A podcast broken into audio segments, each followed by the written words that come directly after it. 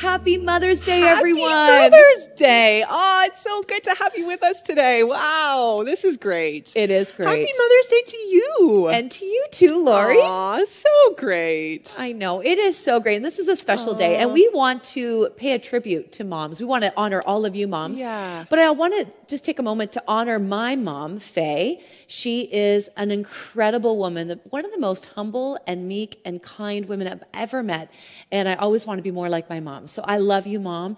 And my mother-in-law, Stephanie. You know, I've been married for 23 years, and Stephanie has had a huge impact in my life in how to love God and how to serve God and how to be a good wife. And I just want to say, mom. Corto, I love you so much, Stephanie. And Madeline Dory. Mm. She has been a spiritual mom in this church for as long as I can remember, speaking into my life, prophesying into my life, words of encouragement and life, praying for me. So, Mrs. Dory, I honor you as a spiritual mom. Love that. She's been a spiritual mom to so many, So so, many. so many.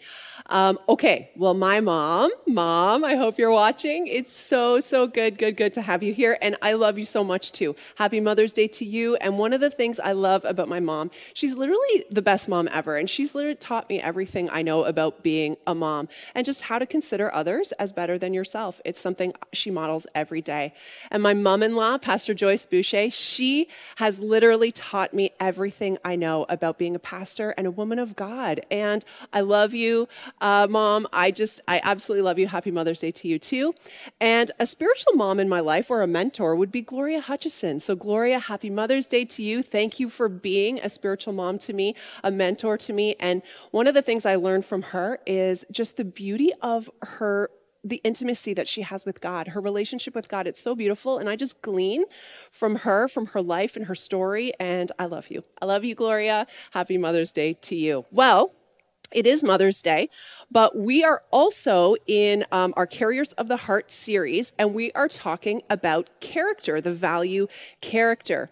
And character comes before gifting. That's what we say here at Life Center, and that's what we believe with all of our heart that character is more important than your gifting. Our character isn't value neutral, how we live, love, and lead matters. And it really does. Character matters. Gifting is good, purpose has its place, but Christ like character always stands above. And that's what we believe, and that's what we try to live. And so today's message is actually called How Do You Flourish When Life is Unfair? And we're going to highlight an amazing woman of the Bible named Abigail. So, Rhonda, would you tell us the story of Abigail? I'd love to tell the story. Now, I love a good superhero movie. And this, and especially women superheroes. And this is a Same. You too. I love women superheroes. And this is literally a superhero from the Bible. And Abigail is so inspiring. So this is found in 1 Samuel 25, her story. Now, Abigail is married to Nabal. And Nabal, like a fun fact here, his name means fool. And he is this. He's foolish. It's, he's described as very wealthy and prosperous, but also crude and mean. Now, Abigail, she is described as sensible, intelligent, and beautiful. Now, in the story, it picks up where David and his men, King David, soon to be King David, who had killed Goliath, is out in the desert with his men, and he comes across Nabal's shepherds. Now, in that time, shepherds were extremely vulnerable because that is how people would attack their livestock, attack their properties through the shepherds out in the field, and they would take things and harm them. And so at this time, David comes across Nabal's shepherds, and he does the opposite. He actually protects them. He does no harm towards them, and he actually helps the shepherds come back to Nabal's homeland free and unharmed, and all his property come back home. And so David sends 10 of his men to see Nabal because he hears that Nabal is having this huge party. And then we pick up here in 1 Samuel 25, 6 to 8. And this is what David's message is Hey, peace and prosperity to you, your family, and everything you own. I am told that it's sheep shearing time. While your shepherds stayed among us near Carmel, we never harmed them, and nothing was ever stolen from them. Ask your other, ask your own men, and they will tell you this is true. So would you be kind to us, since we have come at a time of celebration? Please share any provisions you might have on hand with us, with your friend David. Isn't that so sweet? He actually signs your friend David. Well, they give this message to Nabal, and as we've heard, Nabal is a mean and crude man. So we can only imagine what his response will be. Well, it goes on to say what it is in 1 Samuel 10. I mean, 1 Samuel 25, 10 to 11. Who is this fellow David? Nabal sneered to these young men. Who does this son of Jesse think he is? There are tons of servants these days who run away from their masters. Should I take my bread and my water and my meat that I've slaughtered for my shears and give it to a band of outlaws who come from who knows where? Well, when David heard this, he was outraged. He was infuriated at this type of rejection. And so he goes on to take 400 of his men and says and pledges that he is going to come and kill Nabal, his household, and all that belongs to him. So one of the servants of Nabal's hears this and runs to Abigail. And this is what is told to her in 1 Samuel 4, 25, 14 to 17. David sent messengers from the wilderness to greet our master, but he screamed insults at them. These men have been very good to us, and we have never suffered any harm from them. Nothing was stolen from us the whole time they were with us. In fact, day and night, they were like a wall of protection to us and the sheep. You need to know this and figure out what to do, for there is going to be trouble for our master and his whole family. He is so ill tempered that no one can even talk to him.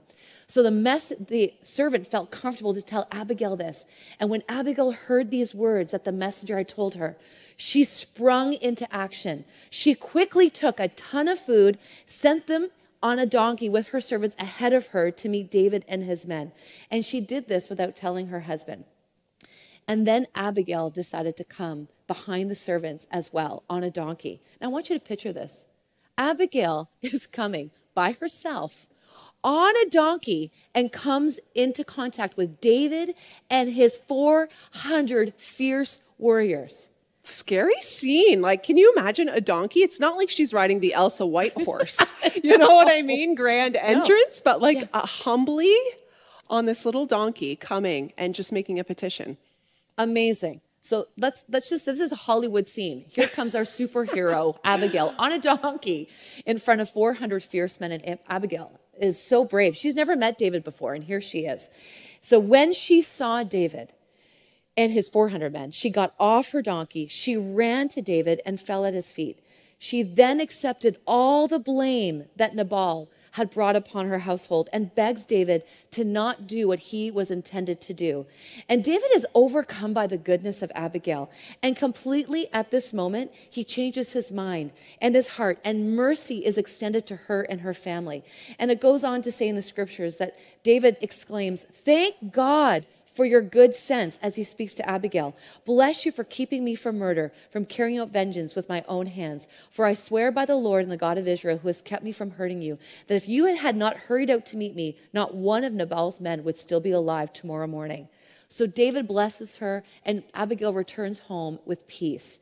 Now, the summary of the story is Nabal has this party, and when Abigail returns home, she finds him drunk. So she decides to tell him the next day all that had happened. And when she tells Nabal, he is shocked, shocked to his core of what Abigail had done. And then it goes on to say, he has a stroke.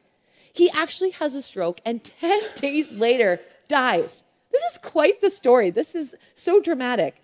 But the ending is so romantic because David ends up hearing that Nabal has died and he sends a message back to Abigail to ask her to be his wife. And her response is, I would be happy to marry David. The end. Amazing. so, what a beautiful that. story. I love this. So, she goes, Abigail goes from being married to a terrible man to being married to the future king of Israel. Isn't that incredible? Incredible. Isn't that incredible? And literally what happens in her godly in her godly character is a new future is set in motion for Abigail and for her life and for her future and for all of her offspring and her family. Like that is a redemption story. And you know what? That is exactly what godly character does. There are two paths that are always set before us, isn't there? There's life and there's death. There's two paths. There's a path in the future of godly character and godly choices, and there's a path, a future of ungodly character or ungodly choices that it leads ahead of us. And our character shows up every single time when we are pressed, when we are stressed, or we're put to a test. Isn't it true that when things are pressing in on us on all sides, what comes out is the character that is inside of us? Either godly character, Christ like character, or not so Christ like character.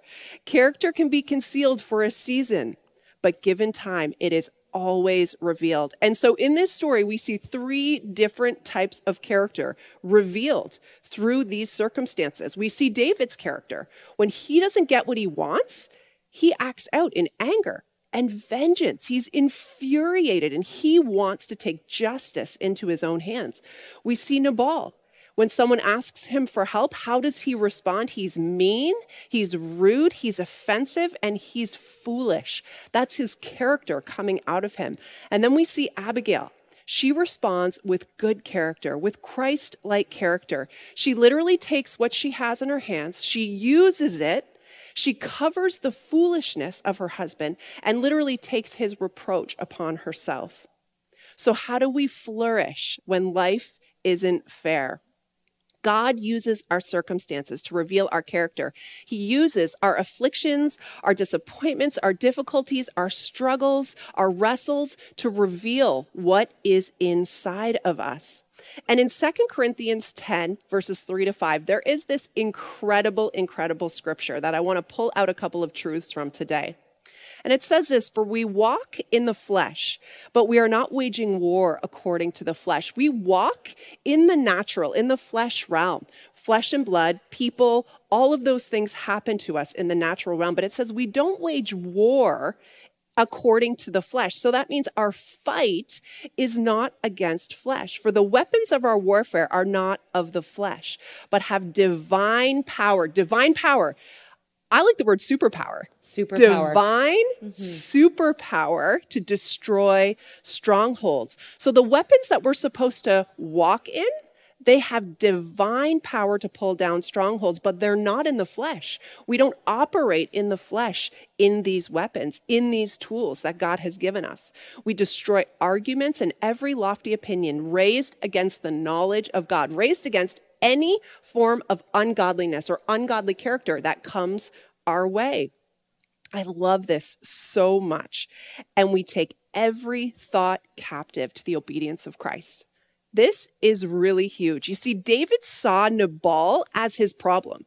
He literally saw Nabal as the problem. He made the problem a person, but Nabal was no problem for God. God had already made a provision for David, but but literally David took it into his own hands. He took it into the natural and made his fight in the natural and didn't trust that God had a provision for him.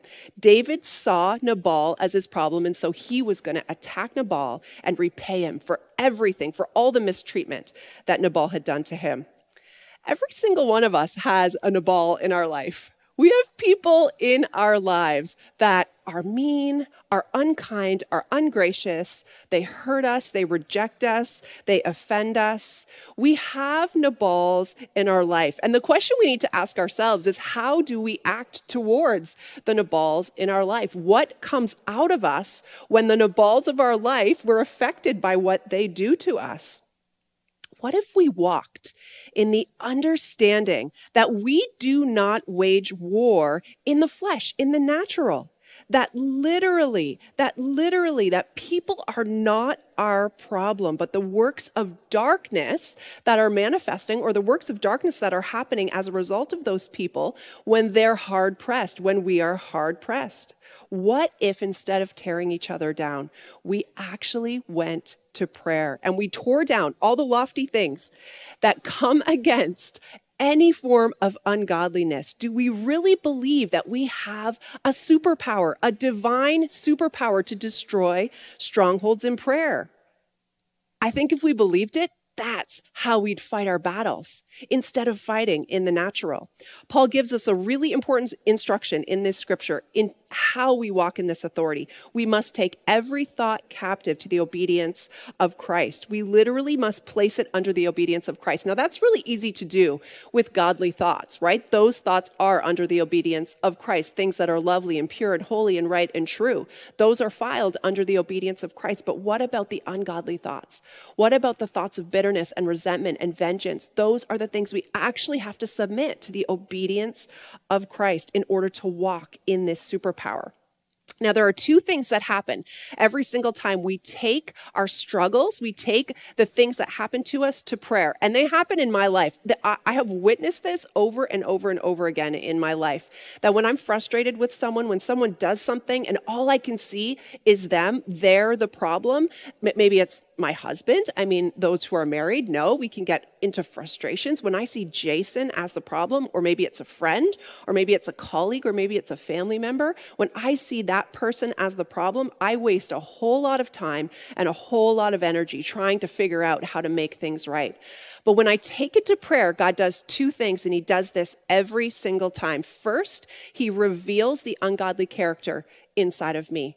He reveals it. He brings it up to the surface so that I can repent, so that I can lay it down, so that I can walk in life and love and all the good things that God has already provided. And the second thing he does is he works on our behalf in the situation. He literally begins to do something to work and redeem the situation on our behalf. So those are the two things that happen when we take our struggles to prayer instead of dealing with them in the natural in the natural realm. All this happens in prayer by faith and in the Holy Spirit. It's not natural work against natural people. We are spiritual beings. And so we, re- we don't wrestle or fight against people. And whenever we do, we play right into the hands of the enemy who wants to take advantage of the situation because he wants to steal your provision. He wants to take from you what God has already provided and what rightfully belongs to you, what you rightfully can walk in. So when we fight and wage war in the spirit, we step into authority our superpower, right? That we have in Christ, and we deal with the root of the problem. You see, character is choosing to do the best you can with what God has put into your hands. And that's exactly what Abigail did in this story. Not only did she provide for David's men, but she covered her husband's sin and took his sin and foolishness upon herself. A true spiritual act of Christ like character. You see, Jesus is our better Abigail. He has taken upon himself our foolishness, our selfishness, every way in which we try to take justice into our own hands. Jesus has literally placed upon himself all the sinful ways, all the ungodly ways that we treat other people, and he has defeated it once and for all on the cross so that we no longer have to fight flesh and blood anymore, but that literally we can have the authority and the superpower to call down those strongholds, those strongholds of darkness that continue to try to harm us and those we love. So, how many times have we allowed these wrestles of the flesh to literally stay in the natural realm when God already has provided the provision? He's given us authority over darkness, that nothing by any means should harm us. What God can do in a moment in the spirit can change everything about your life and your circumstance. But we must walk in our superpower that we have been divinely given because of Jesus. And when we do, we literally partner with all of heaven, setting a new future in motion. Whew, that is so good. I feel like I'm like, hallelujah, amen. Lori, what a preach. good. So good. This word is so good. It's so good. Life changing. Oh. That's the oh. superpower. You know, and I just want to pick up on what you're talking about with Abigail and Jesus and all that that reflects in our lives. And a few takeaways with Abigail I want to point back to is 1 Samuel 25, 23. And it says, when Abigail saw David, she hurried and got down from the donkey and fell before David on her face and bowed to the ground. She fell at his feet and said, On me alone, my Lord, be the guilt. Abigail saw, she hurried, she fell down, and she covered.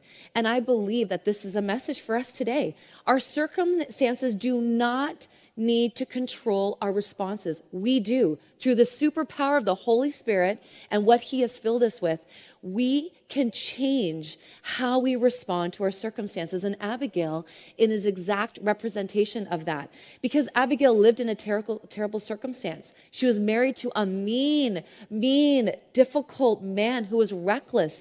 And she lived in a culture where women were not valued like men were. She could not change even the foolish decision that Nabal had done with David. She could not change the past. But Abigail took control of her, representing her story, representing what she wanted this to move forward like and what she could control her response with. Abigail caught hold of her destiny in that moment. And destiny is laid out one decision at a time. It happens each day, each decision, each conviction we hold to when no one is watching. Abigail's posture of heart and character gave her the courage that at this moment that she needed the courage to take, she was ready to take in this bold step of faith. And it became a destined moment for her. Abigail saw, so she was alert, she was discerning, she was not caught off guard, she was watching, she saw the big picture, and she did not shrink back. She leaned in with boldness. Abigail hurried. She was quick to act, quick to respond, and quick to obey. Abigail fell down. She walked in humility. She walked in selflessness and a deep love for others that compelled her. Abigail covered. She sacrificed for herself and even for her husband, who was even unaware of what she was doing. Redemption then came to her home and to her future. For Abigail allowed the scars of her history to be the story of her destiny. She allowed the pain of her past to flourish her present. Abigail allowed her suffering to become the salvation for her and others. Character allows us to walk daily in destiny, and destiny allows us to walk in destined season and times when they present themselves. For character acts not for reward, but because it is the right thing to do. Let me say that again. Character acts not for reward, but because it is the right thing to do for your life has something to share that Jesus wants to use. What you have in your life right now, your situation, your struggles, your scars, your experiences, is the groundwork for significance.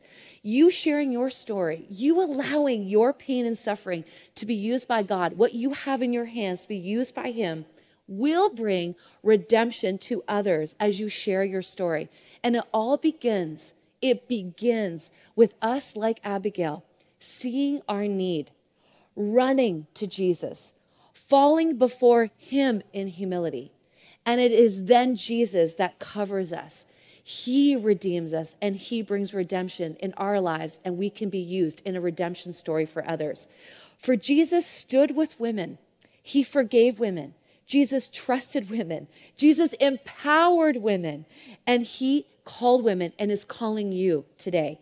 We women are part of his story for what he is doing in the here and now.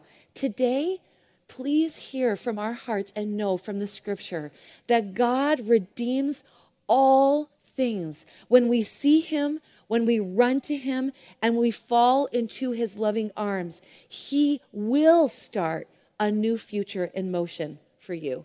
And this is how we flourish when life isn't fair. Wow. Oh my goodness, Rhonda, that is so good. It's so true. Because when you walk in godly character, not only will you have life and peace, but your actions literally can redeem those around you. That is a miracle. That's the miracle that only God can do. Abigail responded with godly Christ like character, and as a result, David revoked his vow and decided not to destroy Nabal and all that belonged to him. And Abigail covered the sin and foolishness of her husband and ended up saving her own life and the, the lives of her entire household. That's the power of godly character.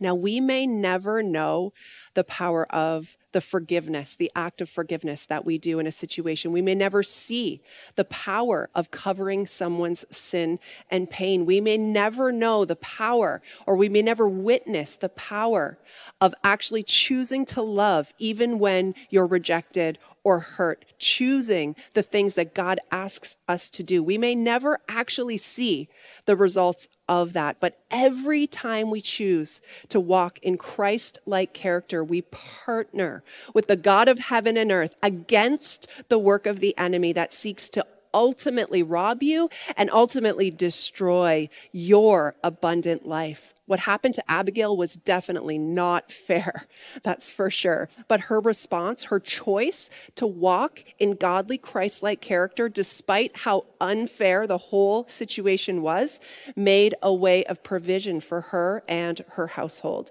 And the Lord dealt with Nabal.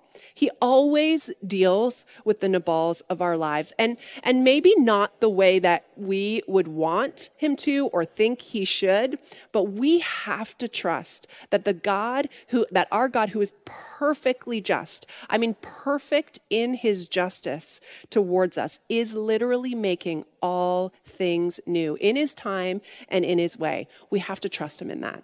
So good. And as we prepare to close today, Lori, I would love to share something I came across. And I felt it was really profound when we were talking about Abigail today, but yeah. just women yeah. and honoring women, mothers, biological mothers, spiritual mothers, honoring women. And I just want to encourage that God meets us women, and we see it all through Scripture. And this is just a something I just want to read out loud, and it just says, God does indeed come to women where they are when they are doing their ordinary everyday work. He meets them at the wells where they draw water for their families, in their homes, in their kitchens, in their gardens. He comes to them as they sit beside sick beds, as they give birth, care for the elderly, and perform necessary mourning and burial rites. Even at the empty tomb, Mary was the first to witness Christ's re- resurrection. She was there because she was doing, at the time, the womanly chore of preparing Christ's body for burial. In these seemingly mundane and ordinary tasks, these women of the scriptures found themselves face to face with divinity. So if you, like me, ever start to bemoan the fact that you don't have as much time to spend in the mountains with God as you would like, remember, God comes to women. He knows where we are and the burdens we carry. He sees us, and if we open our eyes and our hearts, we will see him in the most ordinary places and in the most ordinary ways. Wow, that's so good. And even like at this time, and even in the midst of this message, like I just want to acknowledge that Mother's Day is not an easy day for everyone. You know, it's easy for Rhonda and I to sit and celebrate moms and spiritual moms in our lives. But the truth is that life is not fair. Life can be really, really hard. And Mother's Day can be a really hard day. If there's loss in your life, if there's a strained relationship, you know, between your, mo- your mom or your, your child, or, you know, if you're even just not with the, your mom or your child today. It can be a really, really sad day, or maybe for those who are struggling with infertility. I mean, I just want to acknowledge that it's not, you know, it's a day we celebrate women, but it can be a really hard day for a lot of people. And, and we want to acknowledge that. And as we close today, we have something really, really, really special for you. And I and my prayer in this is just that as you watch, as you watch this beautiful exchange between a grandmother and her grandson, that you would just see and sense the love of God for you, that you would just sense that no matter how unfair life has been for you, that you can feel God's overwhelming, unfailing love over your life, that you can feel his warm embrace, and that no matter how unfair life has been, that you could put your trust in a God who never fails and who is redeeming all things and making all things new in his way and in his time. We love you so, so much. To all the mothers out there, happy Mother's Day. To all the women, we love you so, so much. And we just pray God's extra special blessing today. Yes. Hallelujah, hallelujah, hallelujah, hallelujah. Praise ye the Lord. Hallelujah, hallelujah, hallelujah, hallelujah. Praise ye the Lord. Praise ye the Lord. Hallelujah. Praise ye the Lord.